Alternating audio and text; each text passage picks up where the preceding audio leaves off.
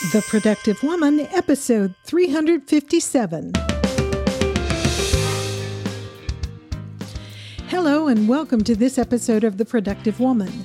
My name is Laura McClellan, and this is a podcast about productivity for busy women. My goal is to help you find the tools and encouragement you need to manage your time, life, stress, and stuff so you can accomplish the things you care about most and make a life that matters. Well, welcome and thank you for joining me. In this episode, I'm excited to share with you my conversation with lifestyle coach for moms, self care strategist, and professional hair and makeup artist Jaime McLaughlin as part of our 2021 Productive Living series. You'll find more information about Jaime, along with links to resources she recommends and the various ways you can connect with her online, all in the show notes for this episode, which you will find at theproductivewoman.com slash 357. This episode is brought to you by a brand new sponsor, LinkedIn Jobs. Today, many small business owners are busier than ever. Because they're focused on managing and growing their businesses, they can't always spend the time they wish they could on recruiting. And you know, in this day and age, it's we're all hearing about how difficult it is to find good employees. Well, that's why LinkedIn Jobs has made it easier to find and hire the best candidates for free. Finding the right person can be such a challenge, especially if you need to reach outside your own personal network to find a person with the skills you need for your business. Now, although I haven't had a need to hire employees for my own business, I've watched my son in law and daughter struggle to find qualified employees for theirs, and a resource like LinkedIn Jobs can make all the difference. They can allow you to get started by posting your job for free to reach LinkedIn's network of 740 million professionals. You fill out a targeted screening questionnaire to get your role in front of the most qualified candidates with the experience, skills, and motivation you need. And then it's easy to filter and prioritize the top candidates you'd like to interview. LinkedIn Jobs will help you hire the right person for your role. Did you know that every week nearly 40 million job seekers visit LinkedIn? And you can post your first job for free at linkedin.com slash tpw that's linkedin.com slash tpw to post your first job for free. Terms and conditions apply but if you are responsible for hiring for your business check it out. That's linkedin.com slash tpw and now let's get right into my conversation with jaime I am so pleased to introduce to the Productive Woman listeners Jaime McLaughlin. Jaime is a lifestyle coach for moms, a self care strategist, and a professional hair and makeup artist, which makes me sad that she can see me on her screen as we're talking. she is the founder of the Mac House Co. and the host of the Unfiltered Motherhood podcast, which I highly recommend to you if you haven't heard it yet. Through her educational platform, Jaime helps women prioritize self care daily without the mom guilt. She's passionate about helping women take care of themselves in the midst of a selfless season of life and truly learn to thrive in all areas. She's also a married mom of four kids, woman after my own heart. And I've really been looking forward to talking with her about how self care fits into making a life that matters. So, welcome, Jaime. Thank you so much. What an awesome intro. well, I'm excited to have you here. It's it's so interesting and we're, we're going to get into all this stuff, but there've been a number of conversations I've been part of in the last few months about self-care and how important it is and what it means and you know, how do we fit it in especially in these days when so many of us are kind of cooped up at home with you know the whole herd.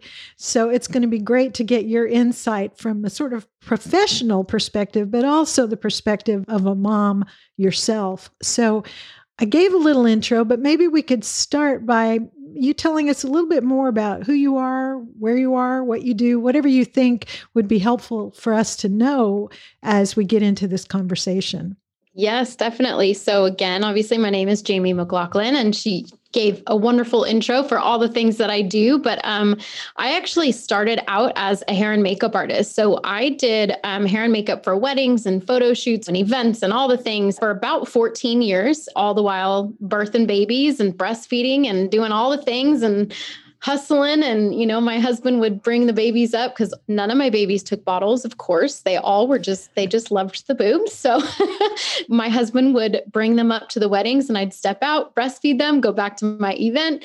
Um, and so it was a wonderful career that allowed me to be close to my babies and you know have that attachment to them which was great. But after you know i got a little bit higher in the number with babies it was really difficult to leave especially for events because i would be gone for you know 8, 10, 12 hours. It was very, very difficult. It was exhausting. You know, I was with the kiddos all week while my husband worked, and then I was working all weekend. So it was like I never had a break. And it was after, I think it was when I was pregnant with baby number four, I kind of felt like this really, really strong push to be done with weddings and events, even though that's the only career I had ever known. I just felt this push was like, there's so much more this is not the life you want. You know, I was really grumpy all the time. It just wasn't serving our needs. And so I made the executive decision before I even told my husband that I was like, you know what? Once I'm off maternity leave, I'm just not going to take any more weddings. I don't know what that next step is, but I just know I can't do this anymore. So I made a public announcement saying I was done with weddings and told my husband after. And thankfully, he loves me and forgave me. And obviously, we have a much better situation now. But what that did was it kind of created this space for me to like really evaluate what I wanted to do with my life and how I wanted to be at home and where I wanted to spend my energy and all of those things. And about six months into my maternity leave, I kind of just had this idea where I wanted to do something online, something a little bit more passive where I wasn't necessarily trading time for money. It was something I could scale a little bit more. I ended up talking with someone, being on another influencer's podcast and talking about what I did as a hair and makeup artist. Ended up making just a really quick beauty guide, which I was like, everything I know as a hair and makeup artist, I'm just going to put in a PDF form and see what happens. You know, because anyone I did hair and makeup on, they were like, oh, you know, what did you use? I've never looked this good. And they were asking, you know, know, what foundation and what brush. And I was always getting text messages. So I'm like, okay, cool. Make this in an ebook. Turns out everyone wanted it and so it ended up flipping from an ebook to an e-course and so now i have an online course and what happened through that was it, it started off as a beauty course and it, it turned into so much more than that because what i realized is that there was so much guilt and there was so much shame in women wanting to take care of themselves and wanting to spend time and money and energy on themselves, but feeling very selfish about it. And then there was just a big disconnect on what that looks like in real life because, you know, you look on the cameras and on the screen and and everybody looks just flawless and then you go to YouTube and everyone's spending 10 hours and $900 worth of makeup and it's just that's just not realistic for the everyday woman. And so I just saw this big disconnect of a lot of women not taking care of themselves themselves, feeling really, really guilty and not knowing how to bridge that gap. And so, what started as a beauty course turned into the Confident Mom Method, which now, you know, and I have other courses too, but this is the main one that we kind of really introduce women to because it's just that foundational step in women's day that really creates a massive domino effect in the rest of their day. So, that's kind of where we're at now. So, this is what I do full time. I have a web class that I teach to moms, and I have my podcast, and I do lots of interviews, and I coach and uh, speak at different places and really just help women just kind of, I say, ditch that mom guilt, but just really get rid of it and learn that it's not a good strategy for you or your family to put yourself last, that it's not sustainable, and that it just leads to burnout. And that there's so many like quick habits that we can implement into our day that just infuse our day with energy and productivity and positivity and joy and all of these things. And so it's just teaching women how to get in really quick, simple, doable daily habits so that they do feel good and beautiful and not guilty and they can spend time and energy and money on themselves without kind of that like shame and guilt cycle that I feel like a lot of women get into quite frequently. Yeah. There's so much truth there and so much that I want to dig into with you. When we talk about self care, what does that mean to you?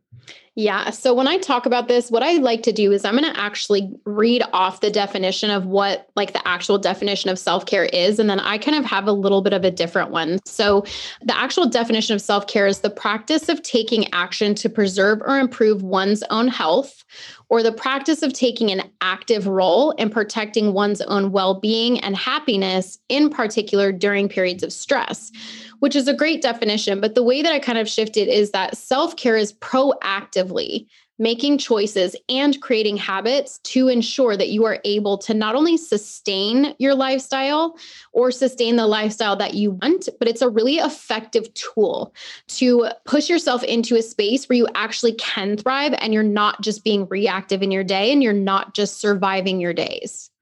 Mm, so that goes beyond just the you know, making time to get a shower. Yes, absolutely. yeah. that's part of it. it definitely is part of it. And I think the hard part is that self-care is definitely turned into kind of a marketing ploy for a lot of mm-hmm. companies. Mm-hmm. And it's it's the marketing techniques or the, the products that they're kind of pushing when it comes to self-care, they're all very reactive, not proactive. And so when I say self-care, it's really difficult, which is why I always try to define it kind of at the beginning of any conversation. Because when I say self-care, a lot of people relate that to you know, bath bombs and wine at night and chocolate bars, which all are great and fun and beautiful and make us feel good and awesome. But they're reactive. So, you know, let's say you do have a bad day and it's really stressful and you're like, okay, I'm going to unwind and drink some wine. Well, guess what? You're waking up to the very same stress the next day. You're not actually being proactive, you're being reactive in that.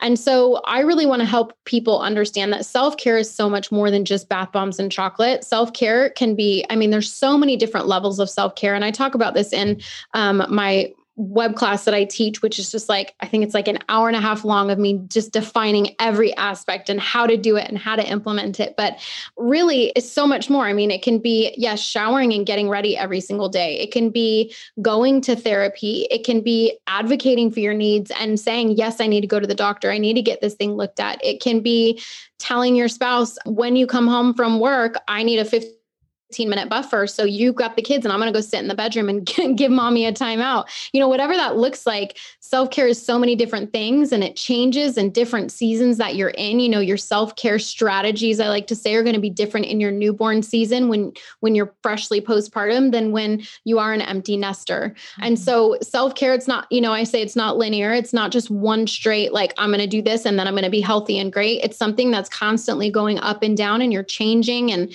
modifying and adjusting and reading and reading your body and reading the room. Um, and it's just this level of awareness of what you need, knowing what you need, and really learning how to advocate that in an assertive way. But then also, once you receive that self care, even for yourself, you're able to then give it to other people. And I mm. feel like it's given me just this massive amount of like mutual respect for even my kids and my spouse and being able to not only you know, pay attention to me and what I need, but saying, like, okay, I can see that my daughter's really overwhelmed right now. I'm going to help her learn how to advocate for herself and say, it's a little bit crazy right now. Can I go, you know, take a break in my room? So it's just incredible. And I, I hate that self care gets such a, a fluffy definition on the outside when it's just so much deeper than, you know, what companies, how they market it.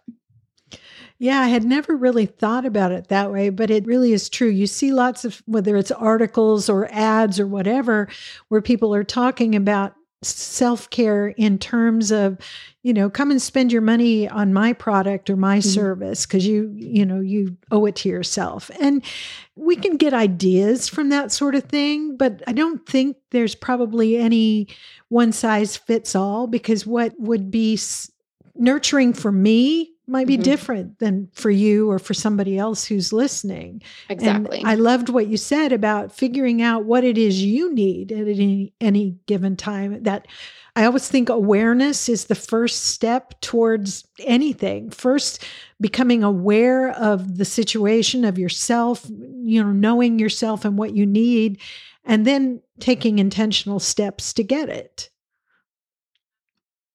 in preparation to talk with you, I was digging around on your website. We're going to put links to the website and your podcast and all that neat stuff in the show notes. But I was struck by a couple of the things you said in your mission statement. You have it right there on the website. And a couple of the things you talked about in that mission statement is part of it is to change the culture of our homes by focusing on the mom's mental health, physical health, and emotional well being. And the second one that I really loved was to help moms gain confidence and style so they can show up as the best version of themselves without the mom guilt. I'd love it if you could give us a minute or so about each of those. What did those mean to you? And why are those two things specifically part of your mission? Yeah. So the first one where we say that one of our missions is to change the culture of homes by focusing on the mom's mental, physical, and emotional well-being and health. The reason we have that there is because I think that, you know, it kind of goes hand in hand with the saying, which I don't think that we quite put we put the connection together when it's negative, but not when it's positive. Of, you know, when mom is not happy, nobody's happy, right? It's a very mm-hmm. negative statement of when mom's not happy, nobody's happy. But what if we instead flipped it the other way and said, when mom is happy and healthy and thriving? And nourished and rested and organized and put together what do you think her household is going to be like? You mm. know whatever is inside of us is going to come out. It's going to come out onto our children. It's going to come out onto our friends our relationships our spouses our business. And i think that women are taught i don't know where this message came from but society has given moms this message that you know abandon your needs sacrifice yourself give everything to your kids and everything everything everything. You know it all goes to them and nothing goes to you. And you know the less you take care of yourself the better mom you are. And the more you sacrifice, the better mom you are. And at the end of the day, that doesn't serve anyone well. And it doesn't mean that there aren't seasons like that, right? And again, like that newborn season, that is a mm-hmm. sacrificial season, 100%. So by no means am I saying, you know, go on the flip side and, you know, totally abandon your family. But what I really want moms and women in general, and I guess humans in general, because, you know, my husband is the same way, is that when a person is fully taken care of and they feel safe and they feel secure and they're happy and they are fed and their blood sugar is good and you know they've eaten and they're in clothes that fit them well which are all things that are very possible when they're in that position they are able to then show up differently in their jobs in their lives in their parenting and in their marriage and so this is what makes me so upset that when women don't value taking care of themselves because they think they'll show up as a better mom, what they're actually doing is they're not showing up as the best version of themselves, even though they have good intentions. It doesn't work. And so I really want people to understand the power of actually truly taking care of yourself in a deep and meaningful way and what that does to not only you and your mental health and your physical health, but also to your home. I know that I show up differently when I feel well taken care of. And when I feel burnt out and overwhelmed and exhausted, I'm short tempered, I'm not patient, I'm grumpy, and my family gets the brunt of that. So I would just love for women to just flip that around and say, you know what, I am going to change the culture of my home, but I'm going to do it in a counterintuitive way. And I'm going to start with me because I'm the only one that can make this change you know and if you want external changes in your world it's got to start with internal and so yeah that's kind of where that one came from and then the second one is to help moms gain confidence and style so they can show up as the best version of themselves without the mom guilt. So the reason I have that there is because, again, I did hair and makeup for years and years and years. One of the coolest things is, and my favorite part of the whole process was the transformation. So all of my brides, I would do a trial run for their hair and makeup. And so, you know, a couple weeks before the wedding, two weeks before the wedding, they would show up at the house because I had like a whole studio in my house they would show up and they would usually show up with no hair and makeup, obviously, nothing done because I was about to do it. And so they would come in and they would be super shy and like kind of like hide their face. And they would be like, oh my gosh, I'm so sorry. Like, I, oh, I'm so embarrassed. And, it, you know, like we would just giggle. But then I would spend one hour with them and I would do their hair and makeup and I would turn them around and they would look at themselves in the mirror and something shifted. They were a mm. different person. They would sit up taller, they would smile bigger, they would pull out their phones and start taking selfies. Not only that, but they would start messaging people and they would say, Oh my gosh, I just got my trial done. I was going to go home, but oh my gosh, I can't. I look too good. I am not going to waste this on my couch. We are going to go have drinks. We're going to go eat. And nothing else shifted. Nothing mm. else in their life changed. I didn't change their stress. I didn't change their jobs. I didn't change anything. I just changed how they looked.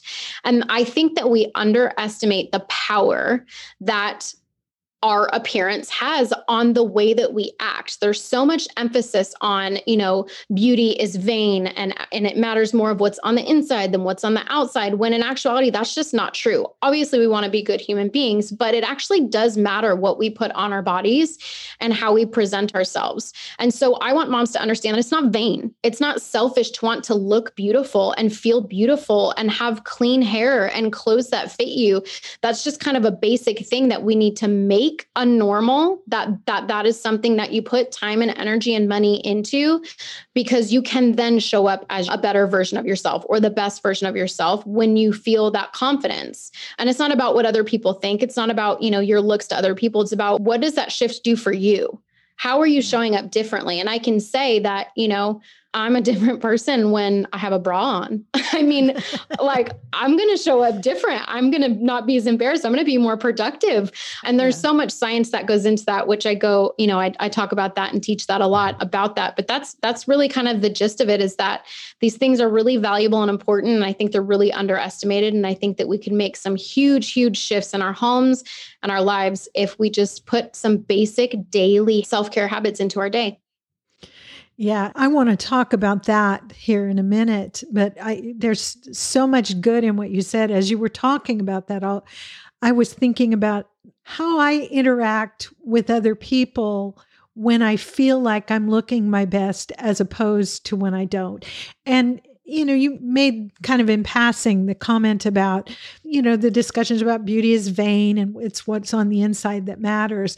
And to a point, I agree with that. The problem is what's on the inside has a harder time getting out when we feel like we, like we don't look our best. It maybe seems a little counterintuitive, but when I feel like I'm looking my best, I don't have to think about myself anymore. I can think about the people I'm with. A hundred percent.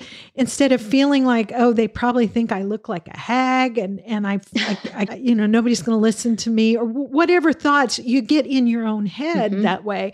We'll get into this in a minute, but I don't, it's not about like caking your face with makeup and spending tons of time and everything. It's just taking at least enough time to feel like you're presenting yourself well and that that you're not going to be so distracted by how you're feeling on the outside that you can't be the person you want to be with the people you love or even strangers that you come in contact with.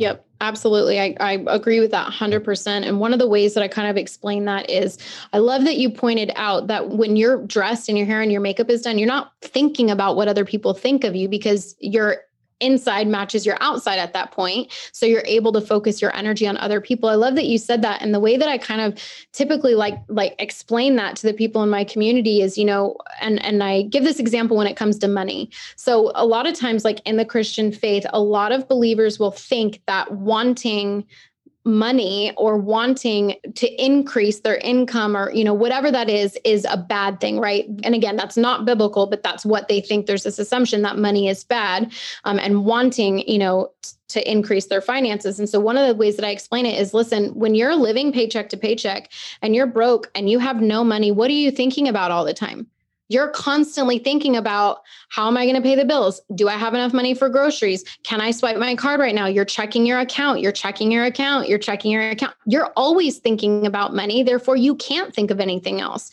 But imagine if you did have your account, which had money in it, and you didn't have to think about it how much freer would you feel to not think about the money? And you would feel so much freer to be at lunch and be able to swipe the card and buy not only your lunch but everyone else's. And that generosity would come out. And so it's kind of the same thing is that when you're not taking care of yourself because you think that you're selfish for doing it you actually are being selfish because it's all you're thinking about. But mm-hmm. when you put in that like and i always say like it literally i don't take longer than 15 minutes a day to get ready like max.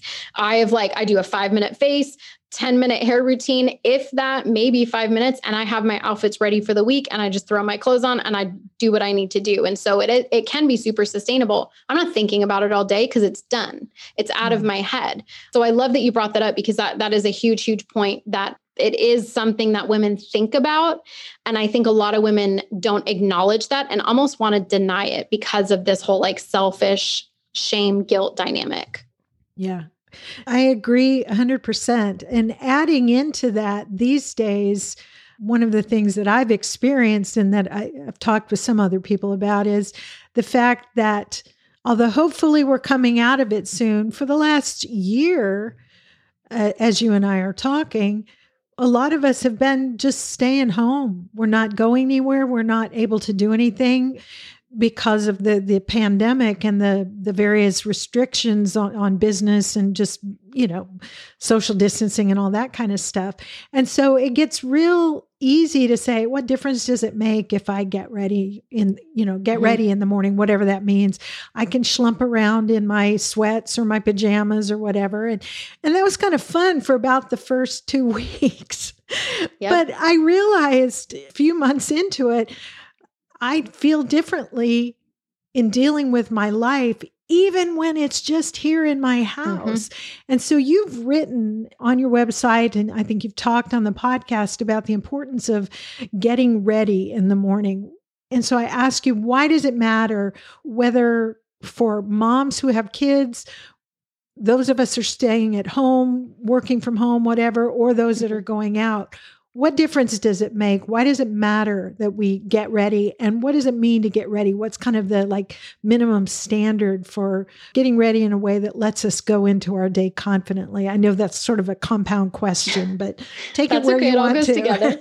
yeah. No, I mean, it definitely matters and it doesn't matter just for moms or women it matters for everyone and and what's funny is that my husband actually stayed at home and was a full-time stay-at-home parent when I was getting this business up and running for about a year and a half and it was really difficult to not tell him how to be home. um, and so I kind of just had to let him like live and learn. Um, but it was, you know, the first couple months he definitely, you know, didn't get ready and and in turn, you know, the lazy bones were there and he wasn't getting as much done. And he kind of very quickly learned that okay you still have to get ready because you know you still got to start your day. So so the way that i explain it is i like to say that you want to start your morning off with a daily habit that's going to have a massive impact on the rest of your day. And so i like to call this that like big domino that's going to have a good domino effect in the rest of your day. And so you know there's lots of incredible morning habits that we can do right? And i'm not saying that you shouldn't do any of these. These are all wonderful things which should have a place in your day if that's in your season and your body can do it you know working out and drinking drinking water and eating healthy and you know um, fitness and all of these different things and journaling and reading and podcasts and self personal development right? There's incredible habits that we can start our day off with. But the reason that i emphasize hair and makeup is that let's say that you know you're wanting to lose weight or you've just had a baby you know six months ago you still have that weight on you and you're like i really want to start working out. I want to feel better about my body. That's going to take time to get those results. And what i find is that women and moms especially they need quick wins because they need to know know that the return on their investment is big. And so being able to get women into small daily habits that has a massive return on a minimal investment is going to give them that quick win, which is going to knock over that first domino and create a domino effect in the rest of your day. So you could work out and you've got healthy, you know, those endorphins going and you do feel good, but then, you know, there's going to take time to see those results. Whereas if you were to start you know waking up your day doing your thing you know your drink your water and you know put your clothes on whatever and you do your hair and makeup that took 10 or 15 minutes.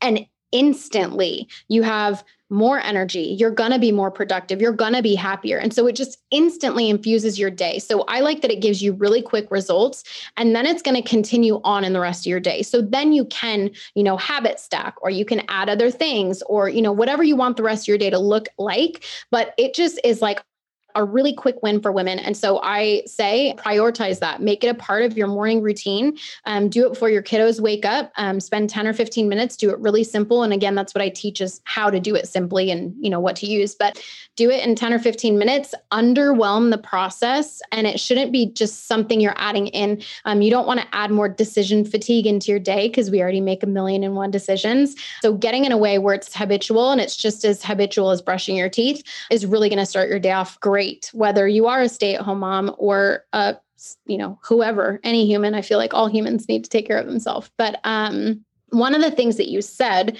was during the pandemic a lot of people were like, I just don't need to get ready. And I think a lot of people fell into that. But the difference is, and this is kind of how you decide whether you're going to get ready for the day or not, or whether it's going to make that improvement. So for me, I don't get ready every single day, all the time. Like even on my days off, I'm like, you know, head to toe in glam. That is not my lifestyle. I have four kids. We're at soccer games, right? What I try to explain is that it's really important to know what is the kind of day that you want to have. Mm-hmm. If your intention is to fully rest, then that's not something you need to add into your day right? right? But if you have things to do, you have to be productive, or maybe you're in a funk and you want to feel better, that's when you use it as a tool. So I was the same way when the pandemic hit. I was like, oh my gosh, this is heavenly. I'm going to be in my jammies. I don't have to pack lunches. We're doing nothing. This is, you know, we dug into it hard and we loved every second of it. But I think the thing is, you just have to continue asking yourself, which goes back to what we talked about in the beginning of knowing and having that awareness is, is this serving me well right now? You know, and, and after I have my babies, baby number four, I literally took two, like two months, I didn't leave my house. I mm-hmm. straight up was in my pajamas with no makeup. I just soaked it up and that served me so well. I did not feel the need or the desire to get ready. I just wanted to eat everything in sight and just lay with my baby and breastfeed. And I just soaked it up. People would be like, Hey, I'm going to stop by. I'm like, sweet, grab me lunch on the way. You know, like I just loved it. But then when it was time to get out of that, you know, season, I did when I knew, okay, all right, Jaime, you got to put real pants on now. Like we've got to start taking care of everything else. Then I did and I knew what habits would get me and into that shift and shift me into a different energy level. So it's really important to be able to read your body, your needs, and your intentions for the day. So if you if you have to get stuff done or if you're just in a funk and not feeling well, use it as a tool. 15 mm-hmm. minutes and boom, now you've got energy, you're excited, you're happy, you're confident, and you'll step into your day totally different. Yeah for me, it's sometimes as simple as the difference between putting my contact lenses in and not, and just wearing yeah. my glasses around. Yes. It makes a difference, uh, not only in how I can see, but how I feel like I look. I'd love to get practical for just a minute because one of the things your website said that really kind of got my attention was it says this, and I'm reading this from the site. Jaime has finally broken down beauty and self care enough so that it is sustainable, simple, and easy to implement at any stage in life. And I love that because you mentioned earlier, like going looking on YouTube, and there are lots of like beauty vloggers and stuff who are showing you how to do your makeup. And I'm thinking, well, if I had all day, you know i could do that and or thousands of dollars to go yeah. you know buy all these products because i looked them up and I, am a lawyer and i can't afford that stuff mm-hmm. uh, either the time or the money right so what are some tips maybe that you can offer for busy women who maybe want to up their grooming and, and beauty game a little bit without spending a ton of time and money on it. They can get ready in the morning and, and get started and go into the day confidently. Maybe just one or two kind of practical tips.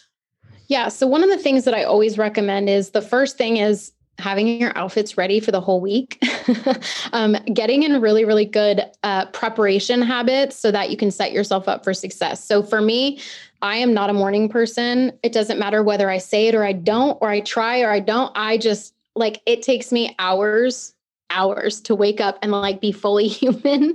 And so um I know that about myself and most people the majority of people are not jumping out of bed like they do in the movies and like you know no we're like oh my gosh like we're feeling it. And so we usually are not at our you know highest level of functioning first thing in the morning. And so knowing that about yourself let's just set ourselves up for success. So on sunday night you've got all your laundry done. So what we're going to do is we're going to set out we're going to prep five outfits. We're going to have all five outfits whether it's five workout outfits and then shifting into athleisure or it's just five outfits for the week. You're going to have them totally ready for the whole week. So that way you literally can wake up and not only are you going to have them out, but what you're going to do is you're going to set them on your bathroom counter with your vitamins and a big glass of water. And so the first thing you're going to do is you're going to jump out of bed. You're going to go walk to your bathroom. You're going to chug your water, brush your teeth, take your vitamins, and you're going to throw your clothes on right there. So you have it prepared. So it's not another decision you have to make. The decision mm-hmm. has already been made and it's just there waiting for you. It's like night and day. When I prep for the next morning, I'm I'm ready When I do mm-hmm. not prep, it takes me hours. And I usually am not in that good morning habit where I'm like, still on my couch and I'm in my jammies and I'm slowly waking up and my kiddos are coming and cuddling and I'm drinking my coffee and then but I look at the clock and I'm like it's 11:30 already. What the heck did we just do? And so that's one thing that you can do to really set yourself up for success in the morning. And then the other thing is one of the things I recommend which I can give you the link to share with them is I have a 7-day hair care routine and so what I find is that women either wash their hair every day, which I'm like, oh, how do you have the time? That's crazy. or they don't, and it's just in a top knot every day. And so, what I do is I teach a seven day hair care routine. So, it's just washing your hair one to two times a week and it's just keeping up with that style. So, for example, it's like on Sunday night, I have a, a self care Sunday routine where I take a really long shower, I shave all the things, and I'm like, I have a little movie thing in there. So, I'm like watching movies. I have a wine holder. oh, it is like heaven on earth. But not only that, I am like nice and clean and tan and ready to go. And then I do a really nice blow dry. And so by the time I wake up on Sunday morning, my hair is already blown out. I just have to curl it real quick, which takes me 10 minutes, do a five minute face. And then for the next couple days, you're just touching those curls up. And so there's lots of ways that you can kind of essentially plan ahead and set yourself up for success for those self care habits. And then again, my course teaches like all the nitty gritty of like the products, how to apply it, what to apply, what you need, what what you don't need, all that jazz, which I could talk about for hours and hours. and you probably, and you have on your yes. podcast and in yes. the courses that you do, yeah. you've talked yeah. about it a lot. Well, I love those ideas. Uh, anything we can do to sort of prepare when we are awake for the time when we're not really fully awake. And yes. I, I, like that idea of making those decisions about what you're going to wear and uh, you know some of these other things and just getting everything set up so that you can just sort of roll into it aside from the fact that and i'm not trying to steal all the stuff from the oh, course no, that you fine. teach because you've got you've got this and we're definitely going to put links to that for those who want to go deeper but can you suggest in addition to that any other tools you like or resources you would recommend for somebody who wants to learn a little bit more about that element of self-care the the getting ready the the hair and makeup getting myself ready to face the day kind of thing.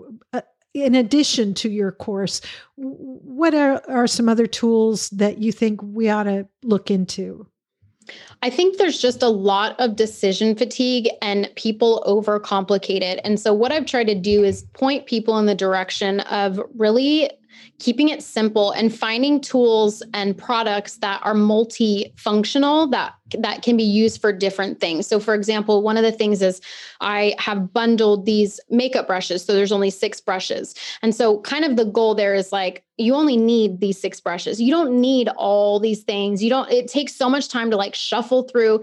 And so I say keep it minimal. So, you know, in your makeup bag you should only have the makeup that you wear every single day and your six brushes and that's it. And it because it takes time to go through that. And then again you're making more decisions. Do i wear this? Do i wear that? No.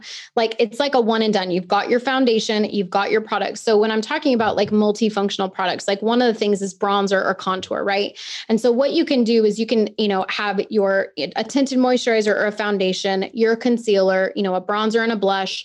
And for your bronzer especially if you just want like an everyday face like i'm wearing right now like this literally took me i think less than five minutes to put on but what I did was I used my bronzer for my cheeks and then I'm kind of tanning the rest of my face, but then I'm also using it as an eyeshadow. So it's just being really efficient with the stuff that you have and knowing that you don't need a million products to get the result that you want. If you really think about it, what is the difference between a bronzer in a big compact or that same color eyeshadow in a small one? Like nothing. It's literally the same exact thing. It's just packaged different.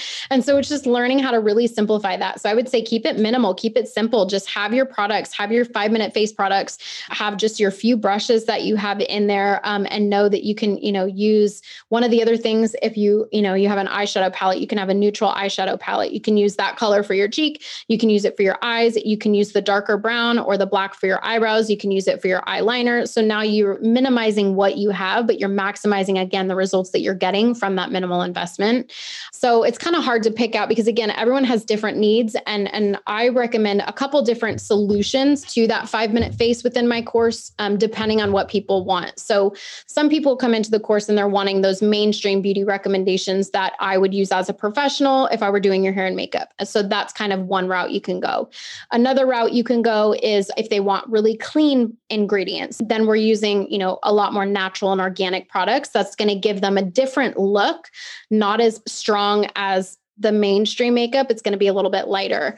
There's you know a, a brand called saint um, which is an incredible and i love it. Actually we can post that master class as well. It's totally free under there too. And it teaches you how to do a five minute face with that product line and it's all cream based so there's lots of routes that you can go. So just you have to really decide what is the end goal that i'm trying to get? What is the thing that i'm most important you know that i care about the most? Do i care about the ingredients? Do i care about the time it takes? Do i care about the money investment? Have a, a low cost cost five minute face and they're using all e.l.f. products from Target, which is actually a great line and they're actually really pretty clean as well. So it just depends. It's kind of hard just to give like a blanket answer, but you know, there's lots of ways we can go here. I feel like I totally just sounded like I overcomplicated it, but it just depends on what you want and the solution that you're trying to achieve. Yeah, I know it was kind of a loaded question because I, as I often tell people, when you ask a lawyer, any question, there's only one, it's the same answer to any question you ask a lawyer. And the answer is, well, it depends.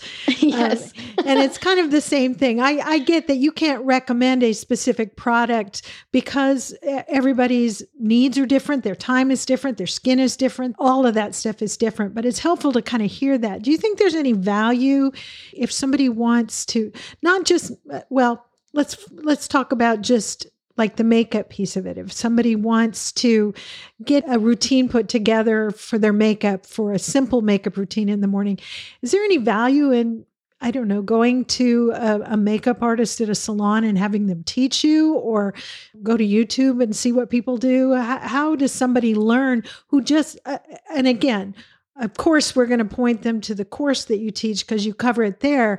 But in addition to that, or uh, aside from that, how does somebody learn this stuff?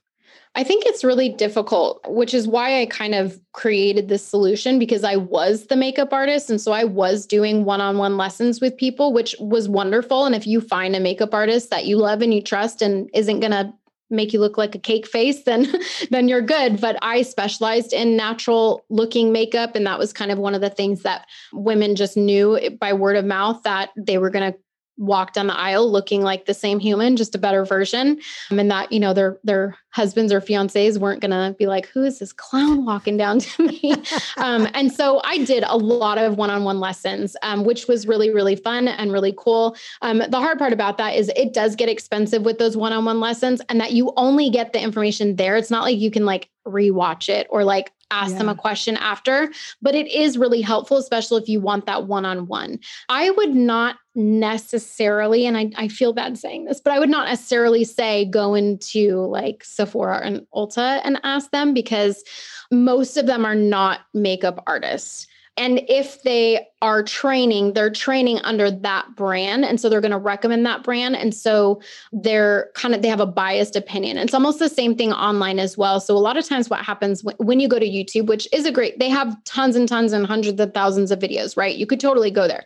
The hard part is really knowing there's a lack of transparency there because a big brand that all the influencers and YouTubers recommend is Tarte Shape Tape. And it is this found or this concealer that everyone raves about. And they're like, this is the best. And I use shirt, I'm doing my everyday face and I'm using Tarte Shape Tape. It is the worst concealer. I would never use it on anyone. It is so bad. But because that company has a lot of campaign dollars, they're able to dump that money into these influencers for advertising to say, you know, use this brand, use this brand. This is the best product, even when it's not. And there's other things to consider too. Like the normal everyday person isn't getting Botox all the time and getting facials and using these thousand dollar products. And so the product is going to lay differently on an everyday person than it will would on a perfectly done up influencer on YouTube. So yeah. um, it is really difficult. So you can go to YouTube and say like a five minute face for moms and stuff. But again, for me, that was the hardest part was like a lack of transparency of like, are they recommending the products because they actually loved them and they used them on someone other than themselves? Or are they recommending these products because a brand paid them to? Which is one of the biggest things for me. I'm like, I don't accept any sponsorships because I'm like, I mean, you can send me all the stuff you want, but I'm not going to talk about it or use it because it's all stuff again that I used for weddings on, you know, the grandma and the mom and the sister and, and all the things. And, and I guess one more tip that I would say is don't think that you have to have a huge makeup bag. I had a massive makeup kit. Like I'm talking like stacks and stacks and stacks of drawers of every color, every kind, everything. And for 98% of the events that I did, I used one little bag and it was mm-hmm. All the same colors, one neutral palette. I had, you know, a couple light and dark of foundation and concealer. I just custom blended and I didn't even use all the things. So, you know, you don't have to buy into like all the stuff. You can keep it super minimal. Yeah, I mean, if that's your entertainment, is buying and trying lots of different things, then yes. then have at it. But but it's not necessary in order to to put yourself totally. together, and that's true whether it's makeup or skincare or hair care or any other kind of self care products. I think a lot of it is just as you talked about earlier on, it's the habits and the routines you set up matter more than the actual stuff you're using. Yeah. Yeah, absolutely. Well, there's so much more I'd love to ask you, but we can't have this be a two hour episode. so I, I want to ask you a couple of sort, sort of general questions.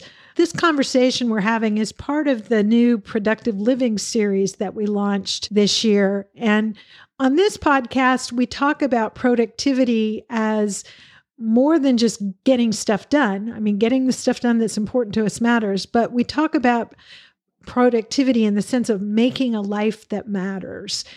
What does it mean to you to make a life that matters to you personally?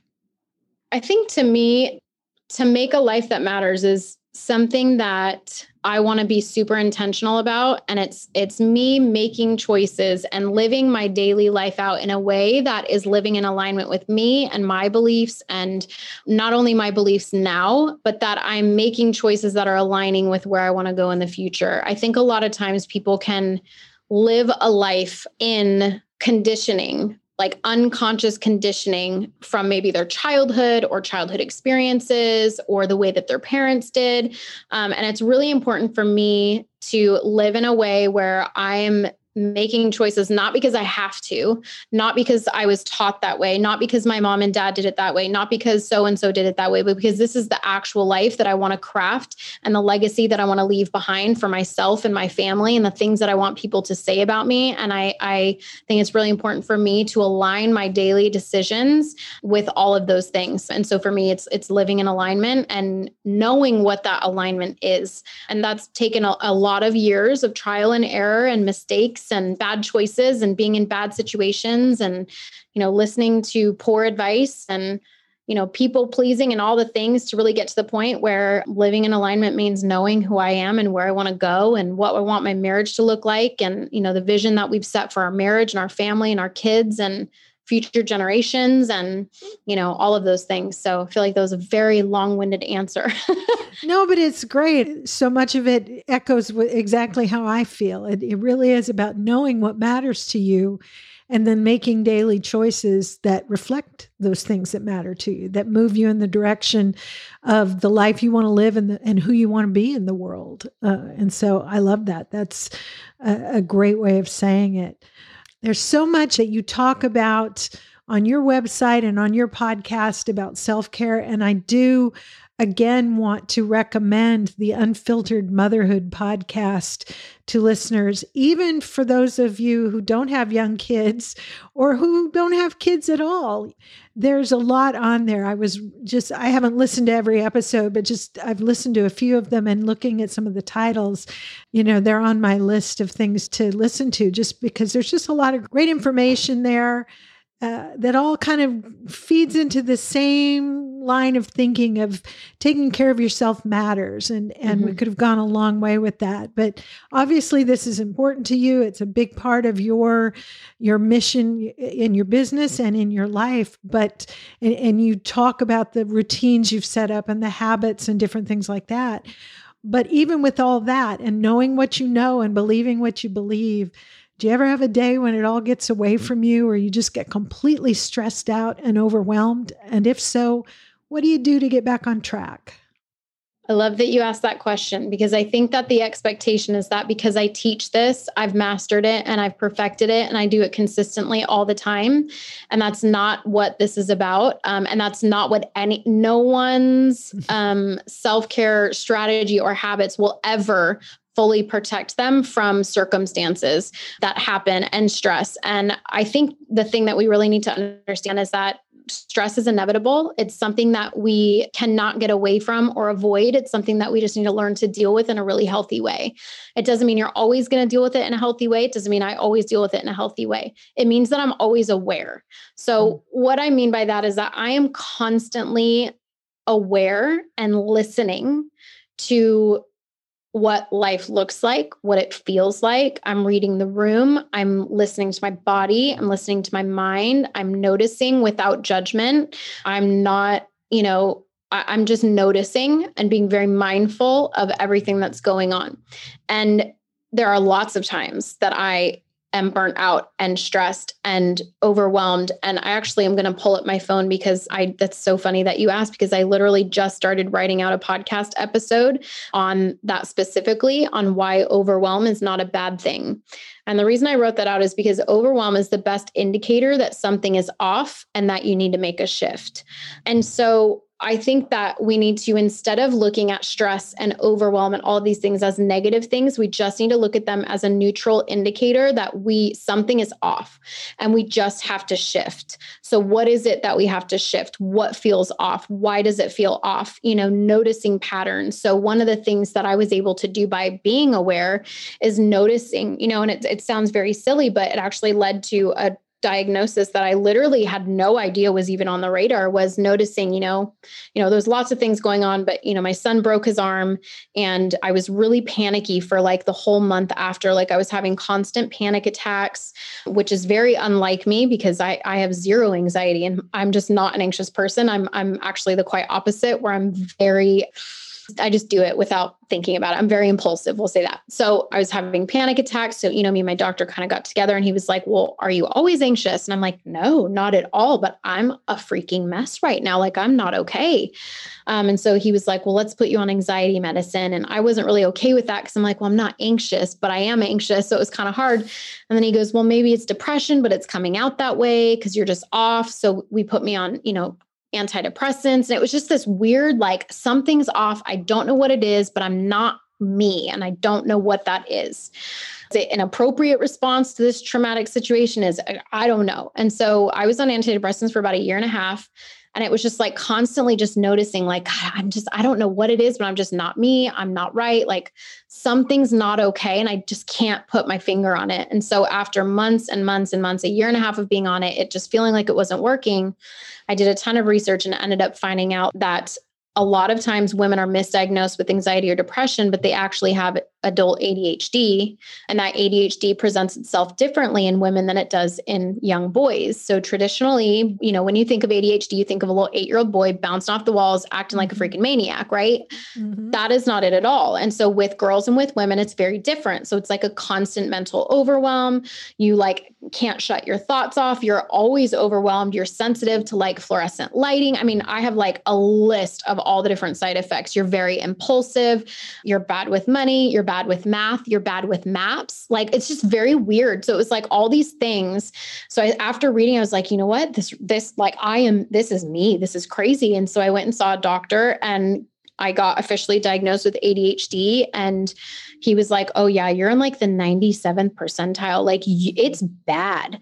And so we instantly put me on that medicine because we needed instant relief and, you know, weaned me off the other, other medicine. This has been like a two year journey of just noticing and just mm-hmm. listening and not dismissing how I'm feeling and not, you know, I'm challenging it and not making, you know, being making it negative.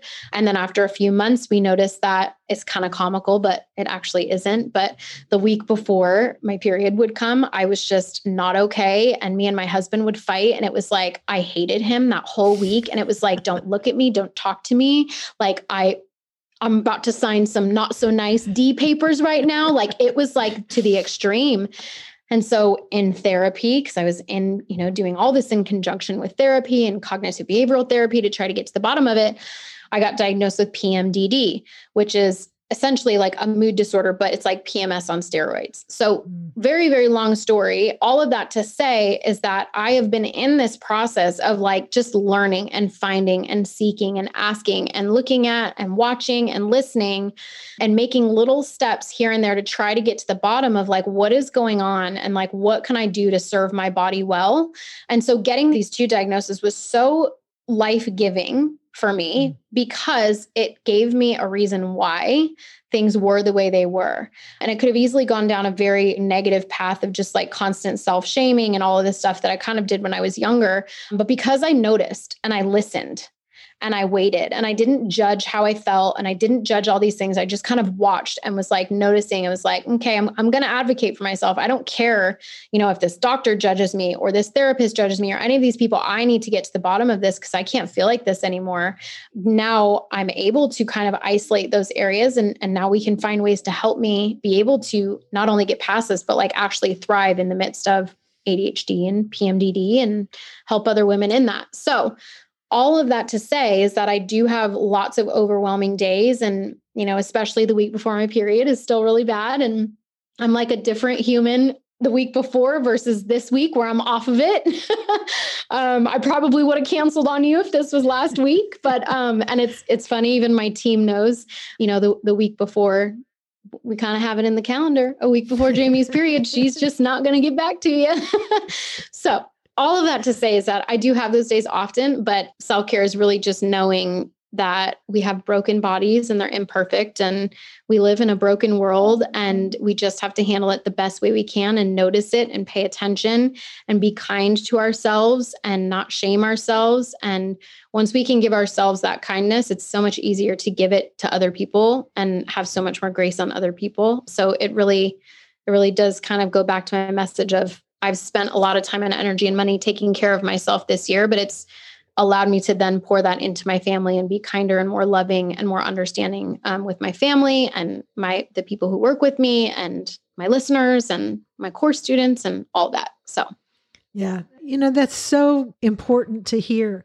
I loved what you said in the middle of that about that you didn't dismiss what you were feeling or dismiss the symptoms or any of it, but you paid attention to it and determined to figure it out. That is at the heart of self-care is deciding that who you are and what you are experiencing and what you're feeling and all of those things matters mm-hmm. matters to you. It, it, whether it matters to anybody else or not is secondary, eh, but you need to matter to you in order to be able to do anything good for anybody else in the world. You know, I've often said I define a productive woman as the woman who orders her life in such a way as to maximize her positive impact on the world. And that covers a spectrum of things. And on that spectrum of things is paying attention to your own mental and physical and emotional health. So it's a great illustration that you just gave of how that can play out in a person's life. Again, so much more we could talk about, but Jaime, where can people connect with you online if they want to learn more about what you're doing or if they've got a question about some of the things we've talked about? Where's the best place for them to find you? Yeah, so they can go to themachouse.co.com, which is just going to be our website. You can just Google the Mac House or Jaime McLaughlin. Um, they can go to unfrumpyourself.com, which is where you can find our free web class. And that's where I talk about all kind of all the things we talked about today, but like really in depth and like scientific studies and research and habits. And I go into like a lot of practical things and I talk about some beauty stuff too, which is fun. So all of that, when you go to my website or you can find me on Instagram at the Mac House Co. And then obviously um, the Be Unfiltered Motherhood podcast. So we're, we're kind of all over the place. Yeah, we'll be sure and put those links in the show notes. So if somebody's driving, um, don't wreck your car trying to write yes. this down. We'll have it all there in yeah. the show notes for this episode. Before we go, many and, and probably most of the women who listen to the Productive Woman podcast are looking for help and encouragement, maybe, in getting things done and making a life that matters as they define it thinking about how self care fits into that objective, do you have any last words for the woman who might be listening and, and looking for that help or encouragement? What would you say to her?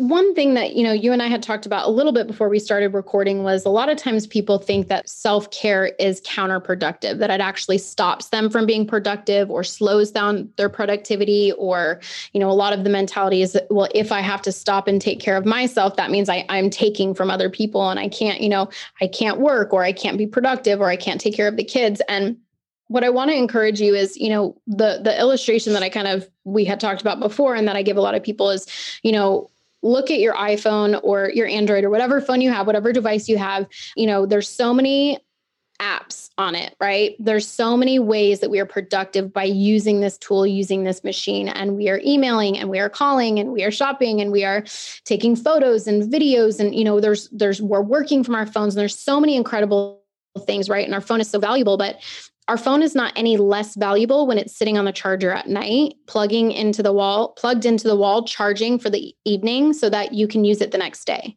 I think that we need to treat our bodies the same, if not obviously better, um, than we do our, our devices. Um, but we have to think of ourselves in that same way of that in order to fully utilize our devices or ourself to the maximum potential, it has to be fully charged it mm-hmm. has to be healthy. It has to be protected right? So if like your iphone is walking around with no phone case and uncharged and you've dropped it a million times and the screen is shattered and you know you can't hear from one side and your camera doesn't work like how effective is that? How productive are you actually going to be with that machine? Our body is the same way. If we're walking around without any kind of protection or taking care of ourselves uncharged you know just dead we can't use ourselves. We can't actually do anything. So it's really finding ways to make sure that you are plugging yourself back in, whatever that looks like in the season that you're in, and that you're paying attention to what you need, because that is the only way that you're going to be productive. You know, and one of my favorite quotes that's on the website and, you know, that I talk about all the time is that if you don't pick a day to relax, your body's going to pick it for you. Like you, mm. you don't have the option to take care of yourself or not. You're gonna end up taking care of yourself no matter what, but it's gonna be when you're sick and you're unhealthy and you're burnt out and you're depressed and you're, you know, whatever, right? I would rather be really proactive and take care of myself in the fun ways by eating beautiful fat, huge, nutritious meals and going on walks with my kids and doing my makeup and going to Sephora and taking my 20 hour long showers on Sundays with my wine and my movies, right? Like that's fun. I don't want to be sick in bed.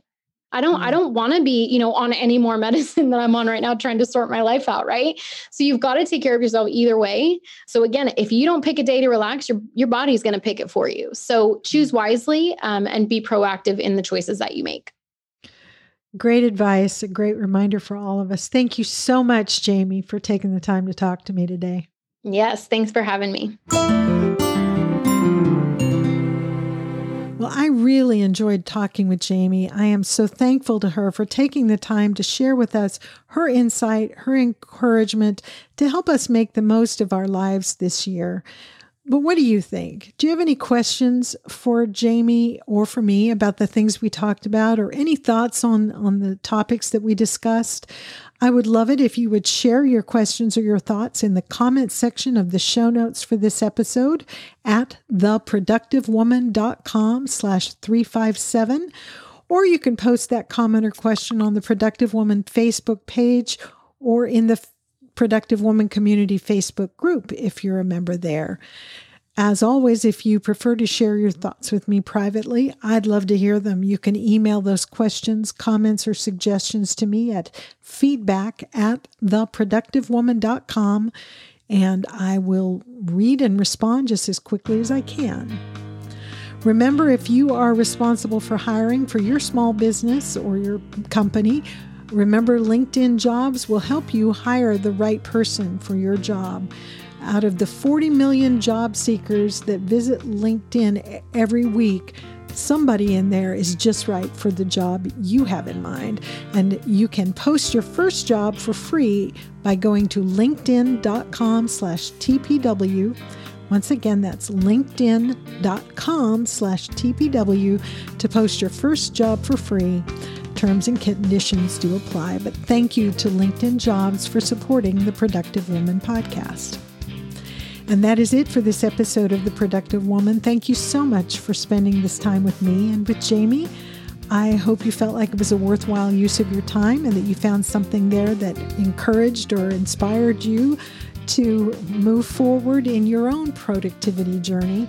I look forward to talking with you again very soon. So until next time, remember extend grace to each other and to yourself, and go make your life matter.